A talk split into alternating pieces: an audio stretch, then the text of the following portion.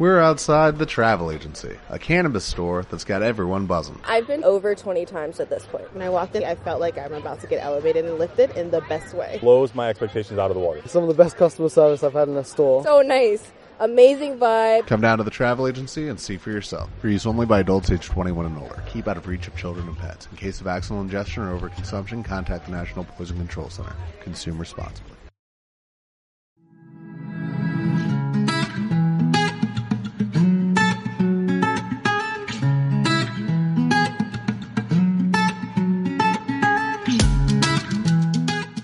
Artículo 20.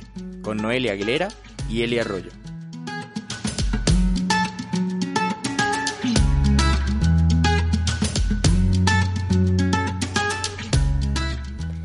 Buenas tardes a todos y todas. Esto es Artículo 20.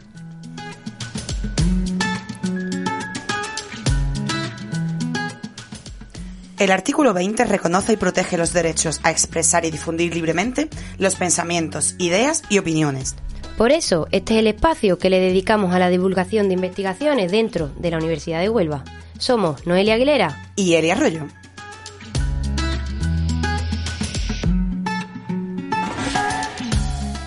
Estamos emitiendo desde Uniradio Huelva para todos los curiosos y curiosas de las investigaciones. Antes de empezar, vamos a saludar a nuestros colaboradores y agradecer un día más que todos estemos aquí perenne. Buenas tardes, Alejandro, a nuestro técnico y a mi compañera Eli. Buenas tardes, Eli, ¿qué tal? Hola, buenas tardes, Noelia. Buenas tardes, Alejandro. Es para mí todo un honor seguir participando en, en este proyecto que me encanta, que es Artículo 20.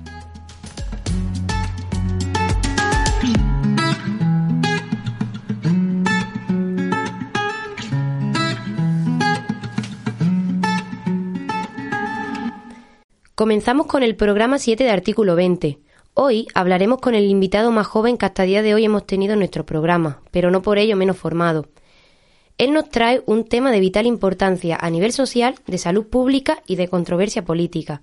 Probablemente, en base a las, a las inversiones de investigaciones que en la actualidad se hagan sobre este tema, tendremos mejores actuaciones de prevención e intervención en el futuro. Para el que nos escuche, hoy hablamos de jóvenes y la adicción al juego.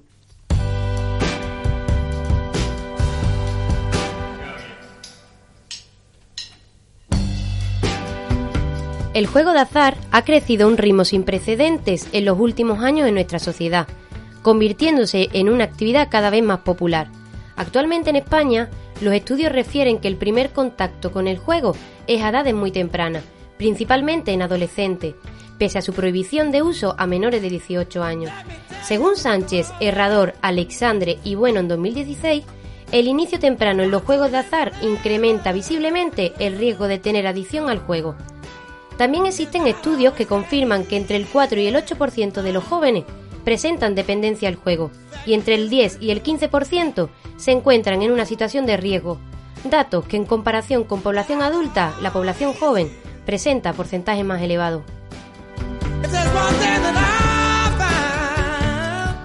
En relación al análisis del perfil del jugador online elaborado por la Dirección General de Ordenación del Juego, el 83,25% son hombres y el 16,75% mujeres. Los porcentajes mayores se encuentran en los rasgos de edad entre los 18 y los 35 años. El gasto medio por jugador activo se encuentra en unos 449 euros al año, son en este caso las apuestas de contrapartida, las máquinas de azar, la ruleta y el póker los que presentan una mayor participación en el margen de juego, es decir, en el importe total de las cantidades dedicadas a la participación en el juego.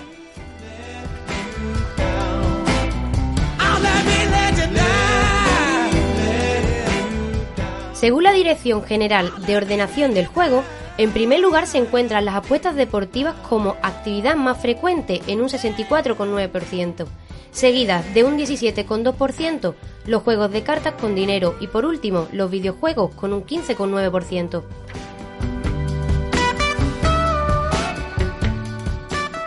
El estudio Juventud y Juegos de Azar, una visión general del juego en los jóvenes, realizado por el Observatorio de Juventud, refiere que el juego es una práctica nociva para toda la población. Concretamente, el juego en los adolescentes se reconoce como un problema de salud pública, no solo por sus índices de prevalencia, sino por las consecuencias que genera. Ejemplos de ello Son relaciones conflictivas, delincuencia, comportamiento criminal, entre otras muchas. Definitivamente tiene consecuencias psicológicas, sociales y económicas negativas. Por esto, el juego patológico ya fue reconocido como un trastorno en 1980 y actualmente la quinta edición del DSM revalúa esta patología llamada Gambling Disorder adscribiéndola a un nuevo apartado de trastornos adictivos no relacionados con sustancias.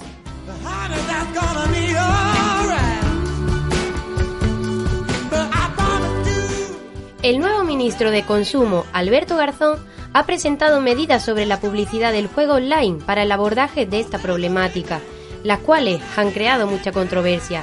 Entre estas medidas se encuentran prohibir que famosos o personajes de notoriedad pública se encuentren en la publicidad del juego, Prohibir los anuncios que sugieren que el juego es la solución para problemas profesionales o financieros o que utilicen representaciones de dinero o artículos de lujo.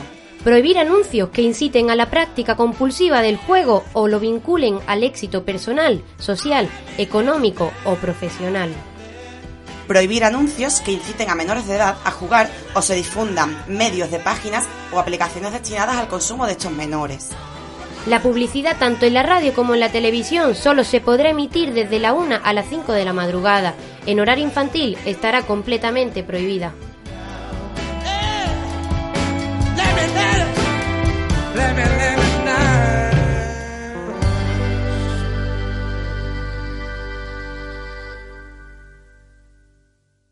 Para abordar el programa de hoy, contamos con la colaboración de Alberto Parrado González, graduado en Psicología por la Universidad de Huelva.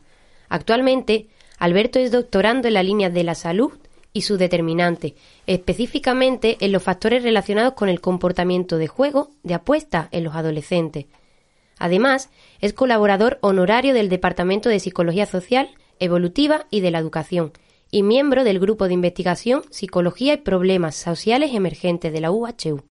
También trabaja como técnico de apoyo en investigación en la Fundación Andaluza Beturia para la investigación en salud en el proyecto de investigación Alcohol y Estrategias de Protección en Jóvenes. Buenas tardes, Alberto, ¿qué tal? Muy bien, ¿qué tal? ¿Cómo estáis vosotros dos? Muy bien, es un placer para nosotras tenerte aquí, sobre todo por lo cercano de ser investigador jóvenes como nosotras y nos gusta mucho que, estés aquí con nosotros, que te sientas cómodo y sobre todo que nos, que nos muestres tus conocimientos y tu, tu andadura en esta investigación tan, tan interesante. Va a comenzar mi, mi compañera Eli con, con las preguntas más, más importantes de este, de este programa. Eh, hola, buenas tardes Alberto, es un, un, placer para nosotros tenerte aquí. Muchas gracias por haber venido y vamos a empezar este coloquio con la pregunta que se la hacemos a todos los invitados y es verdaderamente la que le da sentido al artículo 20. ¿Por qué, desde tu perspectiva, por qué crees que es importante la investigación en esta temática? Bueno, principalmente la investigación en esta temática ha venido cogiendo peso recientemente porque probablemente estemos delante de la primera generación de jóvenes en crecer en un entorno en el que el juego es totalmente accesible a través de numerosas formas de, juego, tanto online como, presencialmente. Y además, eh, muchos países vienen dando cuenta en los últimos años de que el juego en los adolescentes se ha convertido en un problema emergente de salud pública asociado a importantes problemas psicosociales y de salud. De ahí la principal importancia de investigar en este, en este campo, por, sobre todo porque entre los adolescentes encontramos un grupo muy vulnerable tanto a la publicidad como a la accesibilidad como a los efectos indeseables del juego. No podemos olvidar de que los adolescentes se encuentran en un periodo de desarrollo en el que son muy vulnerables a los efectos del juego. Consideramos que, la investigación en, esto, en esta etapa es crucial y sobre todo no solo porque sean vulnerables, sino eh, por la poca información que tenemos. Es, un, es una temática muy actualizada, muy nueva, aunque todos sabemos que eh, durante nuestra historia el juego patológico ha existido, pero quizás las características que presente actualmente el, el juego eh, mm, se nos escape un poco de las manos en el hecho de que no tenemos información sobre cómo actuar debido a las nuevas tecnologías, a las formas nuevas de acceder. Claro, al final nos encontramos, eh, como comentaba, en un entorno en el que el juego ha comenzado a ser muy accesible en los últimos años y estamos faltos de información. Exactamente. Necesitamos saber qué es lo que lleva a estos adolescentes a involucrarse en estas actividades de juego. El juego online ha entrado con mucha fuerza y eso ha provocado un gran cambio en el perfil del jugador. Quizás antes pues encontrábamos a personas quizás de, de una eh, edad más elevada con un comportamiento de juego que iba más enfocado a tipos de juegos más tradicionales como quizás fuese el bingo, los cupones o incluso las máquinas tragaperras. Pero ahora nos estamos encontrando con que el perfil del jugador ha disminuido brutalmente su edad, tiene una trayectoria de juego relativamente corta cuando comienzan a presentar problemas y normalmente son personas que han comenzado, que han comenzado a jugar en esas actividades que podemos llamar que son más modernas. Como claro, y de ahí la necesidad de, de realizar investigaciones, dado que el perfil que con el que nos estamos encontrando es completamente diferente al, al perfil que tradicionalmente teníamos en nuestra sociedad. Claro, el perfil ha cambiado. Tenemos ahora jóvenes que pasan mucho tiempo jugando y entre ellos se, se, encuentran actividades de juego más adictivas como son las ruletas o las apuestas deportivas online. Claro, en, en este sentido el público también ha cambiado por la cantidad de publicidad que hay en todos los medios de comunicación y aparte de evidentemente lo atractivo de eh, si te registras en la página ahora ya te, da, te regalamos dinero automáticamente, todo este tipo de cosas empeora la situación. Sí que es verdad que antes la adicción al juego era realmente mm, de otra forma, no, no era tan porque no era tan fácil, tan sencillo acceder a, a este tipo de, mm, de juegos. Eh, hablando de todo mm, todo lo que se puede investigar en torno a la adicción al juego, estos tipos de juegos más nuevos y los jóvenes, a mí me gustaría que concretases un poco cuáles son los objetivos de tu, de tu investigación, qué persigues realmente. Vale, mm, principalmente los objetivos que perseguimos con, con la investigación en esta temática del juego adolescente es dar una visión de cuál es el juego entre los adolescentes y sobre todo dotar de información a los profesionales de salud y profesionales educativos que están en contacto constante con los jóvenes, también a las familias e incluso directamente a los adolescentes de cuáles son los factores de riesgo y también de protección que pueden llevar a un comportamiento de juego más desordenado y a un comportamiento de juego más problemático. Al final nos encontramos en una situación en la que necesitamos mm, prevenir esta situación. Necesitamos estudiar para saber cuál es el perfil del jugador que tenemos ahora y así eh, que la, intervención y la prevención esté enfocada a este tipo de perfiles. Antes de, comenzar con hablando de cuáles son los resultados o la, la, forma en la que se ha llevado la investigación, me gustaría que como investigador joven y principiante como nosotras nos dijese eh, qué dice la literatura sobre esta temática. Es decir, ¿España está a la altura de este problema a nivel de investigaciones, de ciencia, de publicaciones? ¿O como en muchos aspectos eh, los americanos no, no, no, sacan, o nosotros estamos publicando también en, revistas americanas? Entonces, ¿estamos a la altura de conocimiento para prevenir en base a la información? Es decir, ¿tenemos bastante información para, para saber prevenir esto y para poder tratar esta problemática tan nueva? Bueno, realmente en España los estudios sobre juego que, que tenemos son realmente novedosos, son muy, muy recientes, pero son, muy pocos, son escasas las investigaciones que se dedican al comportamiento de juego en los adolescentes. Actualmente lo que más encontramos en la literatura son trabajos publicados en, tanto en Estados Unidos como sobre todo en el Reino Unido. Parece ser que en el Reino Unido sí hay una corriente mucho más enfocada al comportamiento de juego, también porque viene de muchos años atrás el juego allí en, en aquella región. Y aquí en España realmente el juego ha entrado hace relativamente poco con la legalización de, del juego online. Ha sido cuando realmente se le ha empezado a dar notoriedad y se le ha empezado a ver en las noticias como un problema. Antes mm, encontrábamos a gente que sí, que es verdad, que iban a las asociaciones de jugadores en rehabilitación, pero eso no tenía cabida quizás dentro de las noticias. Y es ahora cuando los investigadores se ha advertido ¿no? del problema tan cuando los investigadores hemos empezado a darnos cuenta de que esto es un problema real y que cada vez está tocando a más jóvenes y que es necesario empezar a investigar en esta temática. Pero realmente es una temática muy nueva y en la que hay muy pocos estudios hasta la fecha en relación al juego en, España. Me parece un tema mm, ya no solo porque se trate de jóvenes, sino muy, muy, muy necesario y creo que todas las medidas y todas las, y todas las inversiones en investigaciones que se hagan son pocas.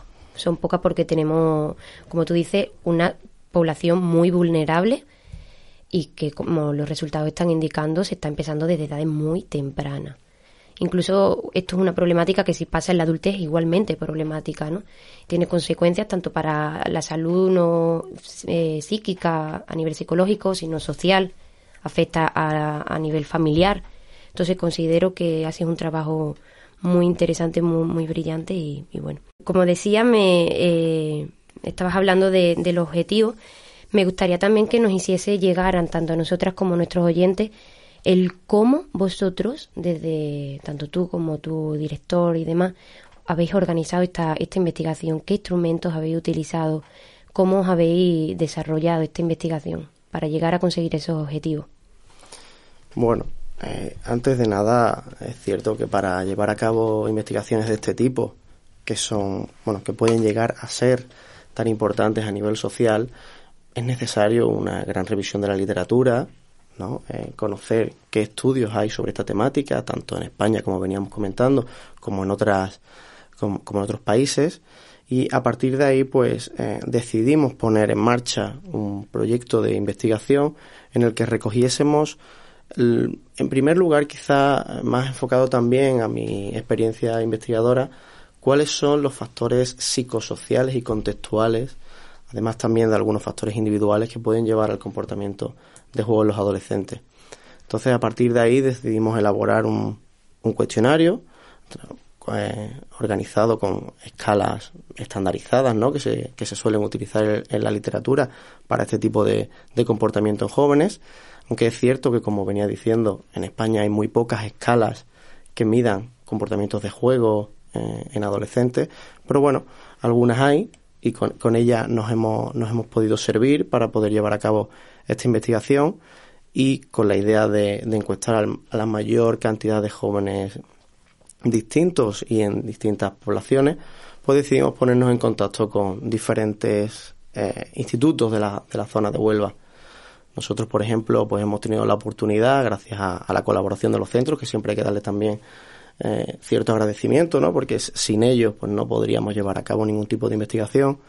Hemos tenido la oportunidad de estar en dos institutos de aquí de Huelva, también hemos estado en institutos de Cortegana por la idea de ver qué diferencias podíamos encontrar entre las zonas rurales y las zonas urbanas y también en zonas de la costa como, como Isla Cristina. Siempre la idea fue un poco también al principio de ver qué nos podíamos encontrar en diferentes contextos. ¿Cuál es el rango de edad que habéis utilizado para hacer estas encuestas?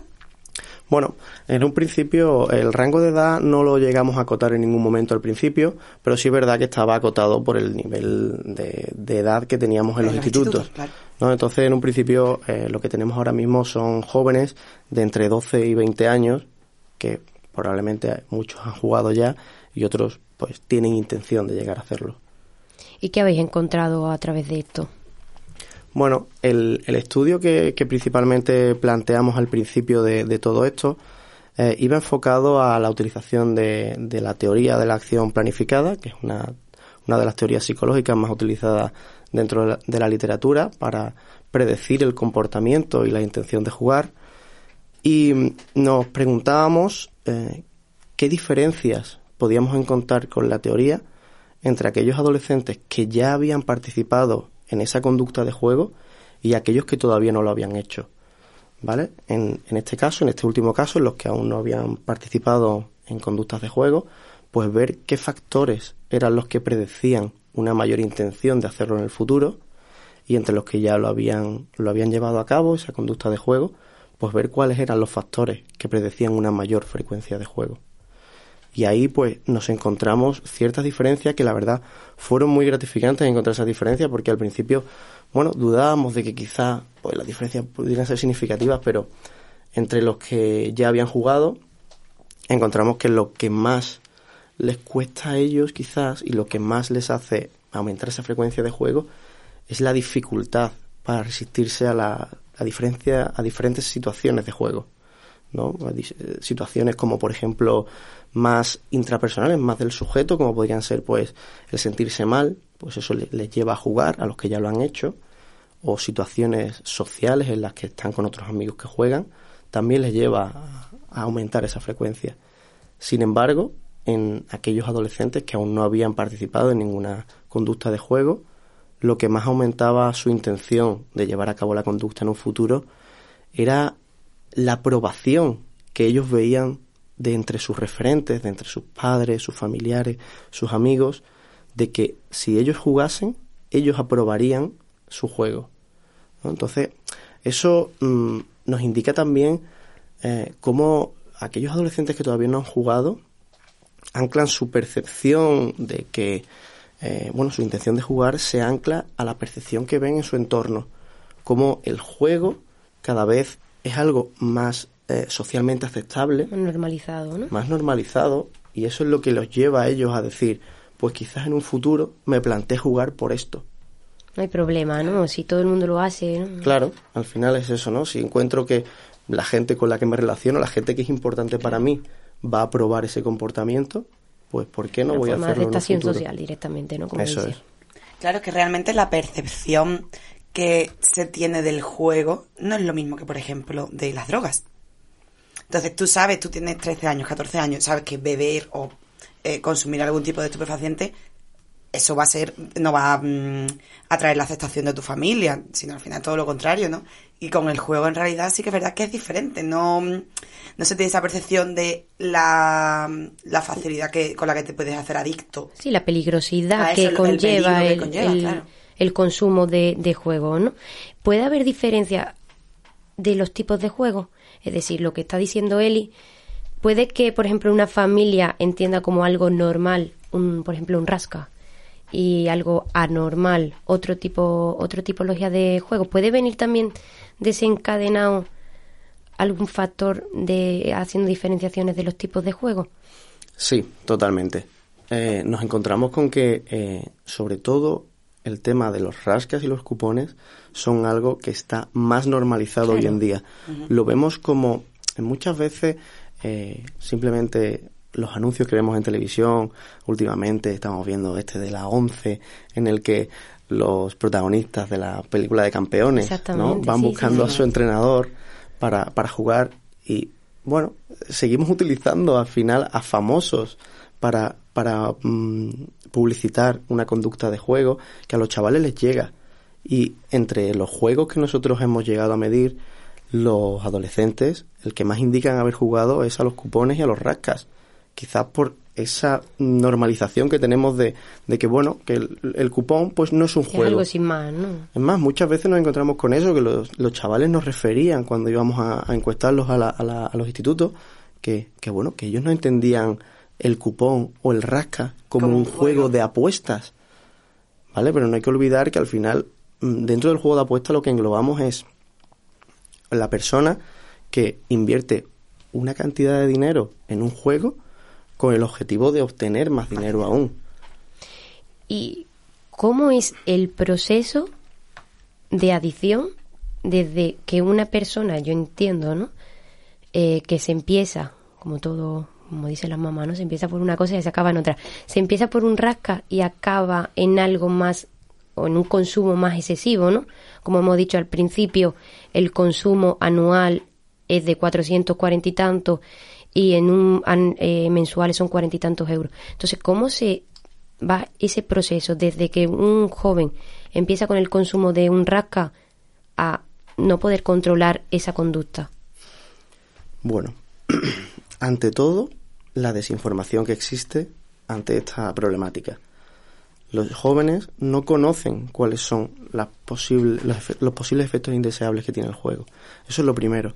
Y en segundo lugar, una de las cosas que más refieren las personas que acuden a las asociaciones de jugadores en rehabilitación es, vamos a poner las comillas, ¿vale? Porque ellos hablan de mala suerte cuando ganan un gran premio en las primeras ocasiones de juego. Esto de ganar una importante cantidad de dinero a las primeras veces que juegas, te da una sensación de control y una ilusión de control, ¿no? De que con el dinero, con las apuestas, puedo conseguir dinero fácil sin demasiado esfuerzo y supongamos que si esto resulta atractivo para los adultos que sueñan con elevar su nivel de ingresos, pues resulta extraordinariamente llamativo para un joven que no tiene ingresos. Que no tiene ingresos y que se encuentra quizás en un contexto laboral muy difícil como el que tenemos ahora mismo en España. Entonces, si tú le propones a un adolescente la posibilidad de ganar dinero simplemente invirtiendo dos, tres euros o incluso con el juego online, que lo que hacen es premiarte cuando te registras, que te dan dinero para que tú puedas jugar sin ningún riesgo en un principio, porque no es dinero tuyo, que te lo han dado, y esto te reporta un beneficio, eso engancha muchísimo. ¿Y qué te refieren, eh, o en base a los resultados que hayáis encontrado, qué refieren los jóvenes en, esta cuestión de esto engancha mucho? ¿Cuál es la sensación ellos tienen? La, sensación que nosotros vemos cuando estamos con, con los chavales en, las aulas eh, encuestándolos es que no ven esto como una problemática para ellos es simplemente una actividad más. Venimos viendo cómo el juego ha entrado en las casas de las personas y entre los adolescentes se ha convertido en una actividad de ocio y relación social y una de las más populares para pasar el tiempo libre. Recientes estudios aquí en España han venido refiriendo eso mismo, cómo los adolescentes cada vez se reúnen más en las casas de apuestas simplemente para pasar el rato, para ver un partido de fútbol, para celebrar cumpleaños, el punto de encuentro, de, sociabilizar son las casas de apuestas. Eso es. Y respecto a las medidas que se están proponiendo actualmente, pues puedes decirnos lo que opina o no, pero bueno, eh, son ¿consideras que son adecuadas? Aunque sean, mm, intuyo, ¿no? Son medidas que se están tomando, que necesitarán un camino, necesitarán, habrá que ponerlas en marcha, a ver si funciona, si no.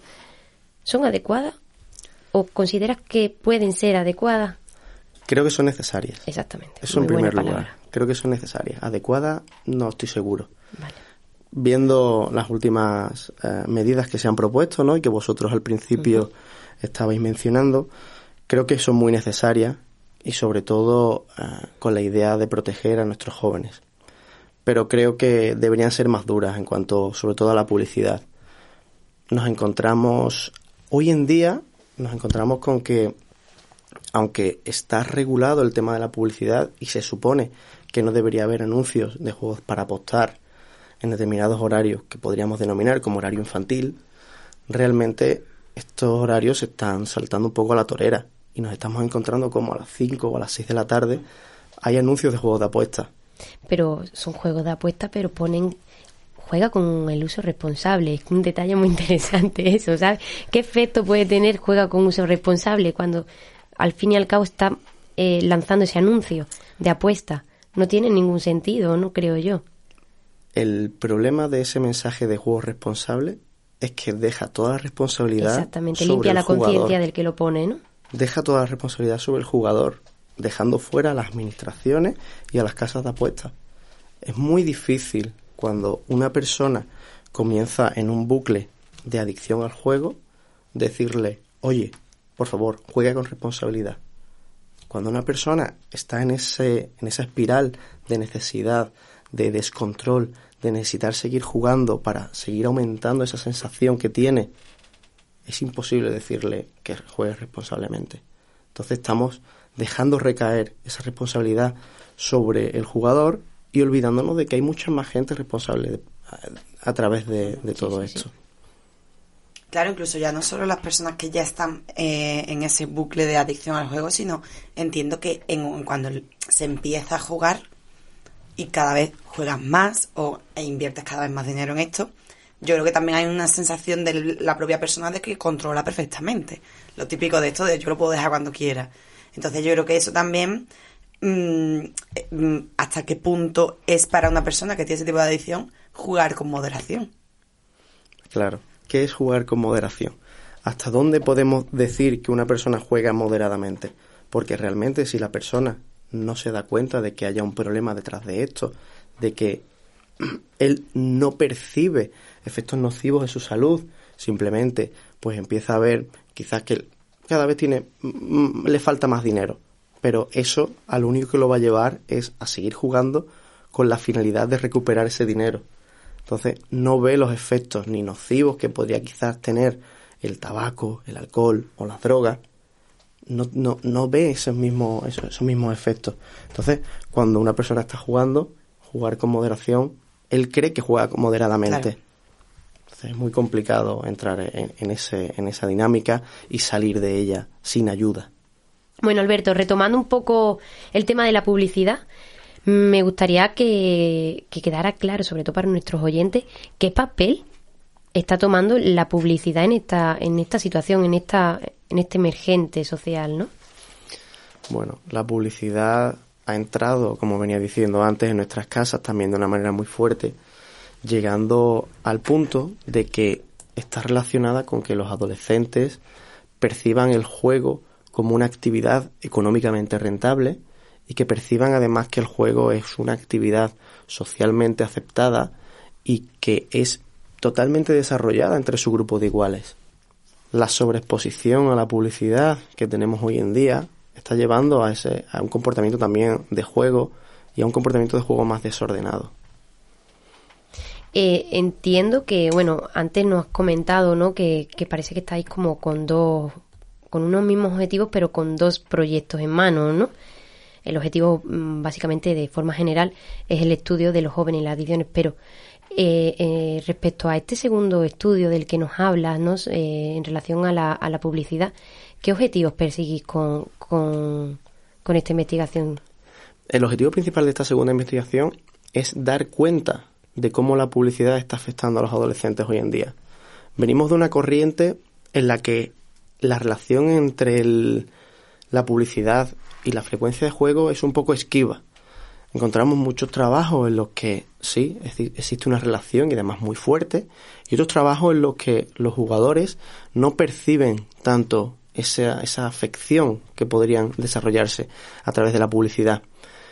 Pero nuestro trabajo lo que lleva más allá es que decimos que la publicidad, además de tener efectos directos sobre la frecuencia de juego, es que tiene unos efectos indirectos a través de crear una conciencia de que el juego es rentable y que además que el juego es percibido como una actividad social. Entonces, más que efectos directos, lo que tiene es un efecto indirecto potenciando otros factores psicosociales como son estos dos que comento. Claro, la percepción del juego en todo esto que estábamos hablando es eh, positiva y aparte en la televisión lo vemos, ¿no? Sería impensable para nosotros ahora mismo que se anunciase en, en la tele una marca de tabaco. Y antes había anuncios de tabaco. Entonces yo entiendo que si se empieza a regular esta situación, si empezamos a entender la, la peligrosidad de esto, puede que en, ya no solo limitan la, la, publicidad en este sentido, sino que la prohíban del todo, ¿no? Claro.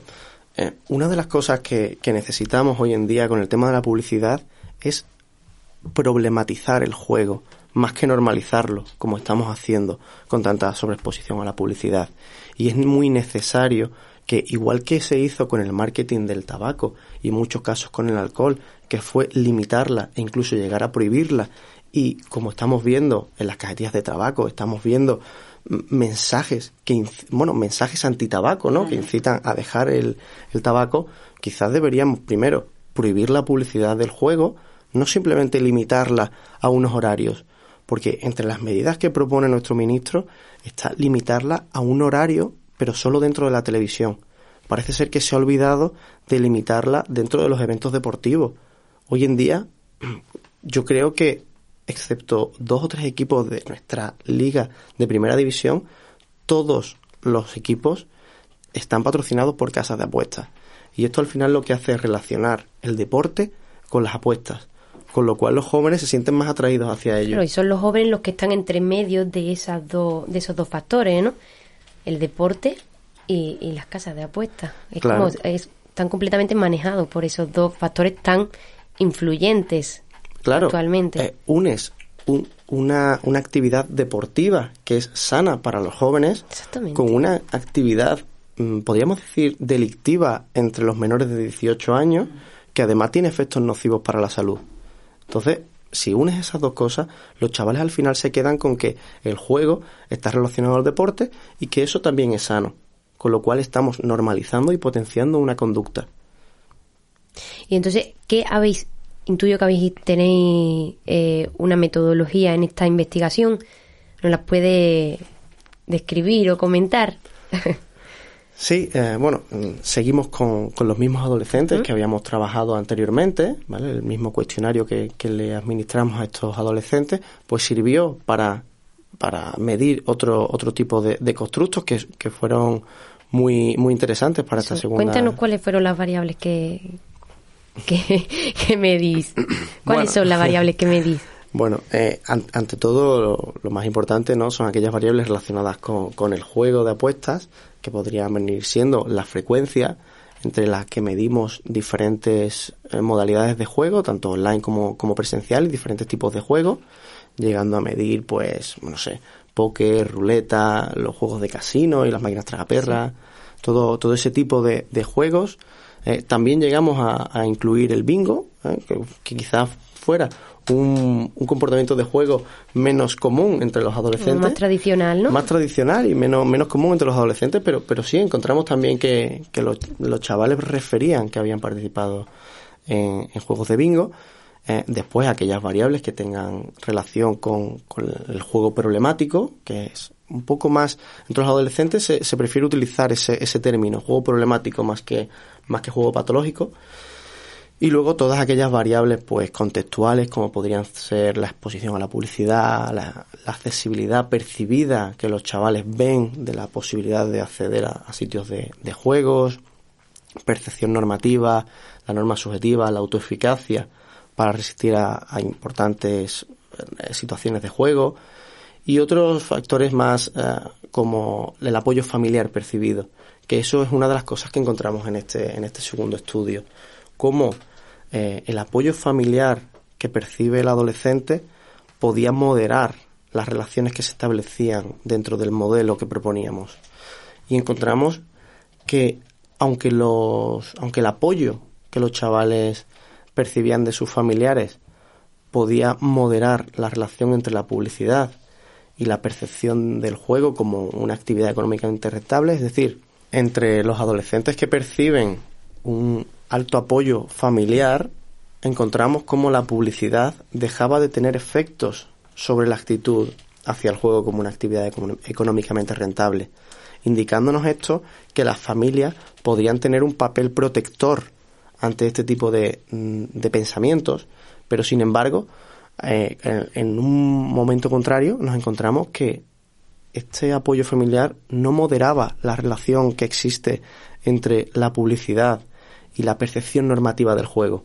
Es decir, que es muy posible que las familias, aunque por un lado estén eh, diciéndole a los adolescentes que el juego no es algo rentable, sí están normalizando este comportamiento, porque no encontramos que ese apoyo cambie la percepción de, del adolescente en cuanto, en cuanto al juego. Entonces nos encontramos con eso, que eso fue muy interesante, ver cómo, cómo los padres quizás estén incitando a los chavales a pensar que el juego es una actividad uh, socialmente aceptable, entre, entre otras cosas, participando también en comportamientos de juego. Y es que nos hemos encontrado también que los padres no perciben esos efectos nocivos que estábamos hablando del juego. Eso te quería preguntar. Quizás es que los padres no tienen ese conocimiento de los efectos nocivos como dicen, ¿no? quizá ellos también, al tenerlo como algo normalizado, no pueden transmitirle a los hijos una educación basada en eh, la problemática que puede ser el, el, el juego, ¿no? Y la publicidad y todo. Claro, quizás esa sea la justificación más plausible. No es solamente que los adolescentes no vean que el juego es una problemática, sino que además los padres tampoco lo están refiriendo los padres no son capaces de ponerlo al mismo nivel que ponen el alcohol, el tabaco uh -huh. o otro tipo de conductas de riesgo. El juego es como que está en un segundo plano. El juego es otra actividad, una actividad nueva que ha salido recientemente, pero al que aún no se le ha visto una problemática. Y tengo una pregunta. ¿Puede que los padres en algún, en algún porcentaje no tengan conocimiento de que sus hijos estén sumergidos en esta situación, en muchos casos. Porque es algo que tú no estás fumando, no estás bebiendo, no llegas a casa borracho, ¿no? Eh, tú te vas de casa, puedes estar el tiempo que estás fuera de casa en una, en una, en una sala de apuestas, ¿no? Y, vuelves a casa y nadie sabe y no, pasa nada. Y te puedes meter en tu ordenador, eh, en, tu cuarto y tus padres a lo mejor tampoco saben. Puede que eso sea también un factor influyente en el tratamiento de esto y que los padres por consecuencia no sepan cómo prevenir porque no tienen conocimiento de la situación que tienen en casa. Claro, totalmente. Los padres no se, no, no se dan cuenta en muchos casos ni siquiera de que sus hijos están participando de estas conductas encontramos que como tú me bien referías, que cuando beben alcohol, pues quizá se den cuenta porque los efectos son más visibles cuando estás fumando pues igual porque puede venir olor a tabaco o otro tipo de conductas pero en el juego al final es el adolescente el que puede desarrollar esa conducta por sí solo a través de un ordenador en la que no necesita la aprobación de nadie. Simplemente lo económico, en este caso de los menores que no tengan, pues obviamente no tengan un, trabajo, sí que necesitan ese, ese, ese dinero para invertirlo. Y puede que esos jóvenes necesitando ese dinero realicen, como bien hemos dicho eh, en el comienzo, conductas delictivas y criminales para poder acceder a, a, estas, a este juego. Sí, claro que sí. Eh, entre los adolescentes y, sobre todo las personas que están acudiendo últimamente a rehabilitación en las asociaciones de juego, eh, una de las cosas que más se refieren es el haber robado dinero. El haber robado dinero tanto en casa como a otros familiares y haber vendido joyas, haber pedido dinero prestado para poder seguir manteniendo ese nivel de juego. Y entre los adolescentes, muy seguramente, esto también se, se llega a referir en algún momento porque nos encontramos que los adolescentes, pues sí, recibirán un dinero por parte de sus padres, quizás para que salgan o para que hagan su, su, vida, ¿no? Diaria. Y, en muchos casos estos adolescentes gastarán este dinero, pero otros muchos, para seguir costeándose eso, ese nivel de juego, necesiten llegar a, a reproducir determinadas conductas delictivas con el objetivo de obtener más dinero y poder seguir así jugando. Bueno, Alberto, haciendo un barrido sobre todas estas ideas de, y, resultados de tu investigación, hemos hablado de que tenemos una población, la población joven, una población vulnerable a esta situación nueva que necesita de estudio para poder prevenir y, y, tratar. Hemos hablado de, de que la publicidad debería de ser más tajante, más, más estricta, ¿no?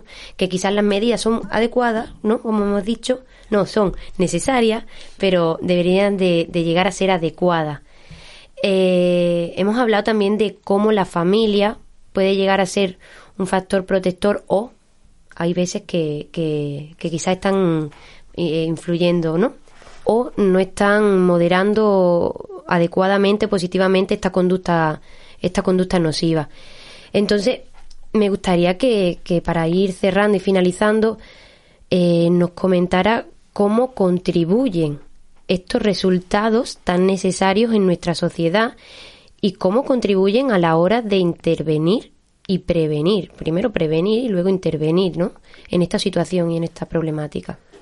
Bueno, estos resultados son especialmente importantes tenerlos, ¿no? y realizar este tipo de investigaciones por la necesidad de información que tenemos acerca de esta temática, ¿no? Entonces yo creo que sobre todo contribuyen a eso, a esa necesidad que tenemos de seguir investigando en una temática que es mm, realmente nueva, novedosa en, nuestro país y es muy necesaria en cuanto a los jóvenes por ser un grupo muy vulnerable y entre las intervenciones que podemos sacar a partir de estos resultados, pues como comentaba al principio de todo, es como entre los adolescentes que ya, que ya han jugado, pues aumentar esas habilidades sociales que, que sean necesarias para resistir los impulsos a, jugar en diferentes situaciones y, entre, eh, entre aquellos que, que todavía no lo han hecho, pues mm, enseñarles, ¿no? O demostrarles que, que el juego no es tan no está tan socialmente aceptado como quizás ellos, ellos, ellos opinan y esto los lleva a tener una intención de jugar en el futuro. Y luego por otra parte pues con el tema de la publicidad la necesidad de regularla de ser mucho más estrictos en este campo como se ha hecho con, con otro tipo de, conductas como son el, el, tabaco y el alcohol y, y más aún eh, problematizar problematizar esta conducta de juego entre los adolescentes, que no lo vean como una conducta social de la que además es fácil conseguir dinero, porque eso no, no es para nada cierto, de entre las millones de personas que se quedarán por el camino, pues solamente una llegará a conseguir realizar su sueño de conseguir dinero con el juego, pero otras muchas se quedan por el camino y, acaban pues eh, padeciendo problemas de ludopatía. Y con el tema de la familia, que, que, es un tema muy, muy importante, pues dotarles de, de, información para que sean ellas mismas las que sean capaces de, de, reducir esos impactos negativos que tiene tanto la publicidad como la frecuencia de juego en, en el desarrollo del adolescente. Claro, yo como maestra que soy, en este caso siempre me lo intento llevar todo a, a mi, a mi terreno y me parece que es clave en este tipo de asuntos y más cuando están los jóvenes y los adolescentes de por medio, por supuesto, la formación y la información, tanto a, en la escuela, por ejemplo, que en esta conversación estaba pensando que yo en el colegio, en clase, cuando en algún tipo de actividad hemos jugado al bingo en la propia clase y que lo, es el maestro el que lo pone. Entonces, claro, es una normalización absoluta de una actividad como otra cualquiera, una actividad de ocio como otra cualquiera. Entonces, claro, yo creo que es importante concienciar no solo a los jóvenes, pero por supuesto mucho más a ellos de que esto es un problema que puede tener repercusión en todos los aspectos de tu vida.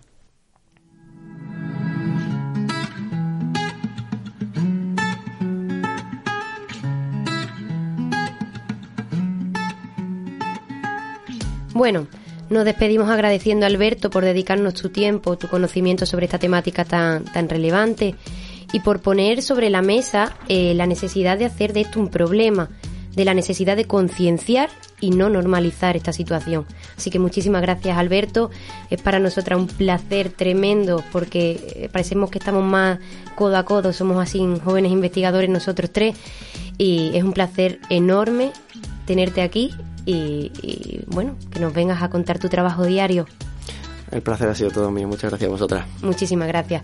Bueno, a nuestros colaboradores, Alejandro, muchísimas gracias, nuestro técnico y Eli, gracias un día más por, por venir aquí a Artículo 20.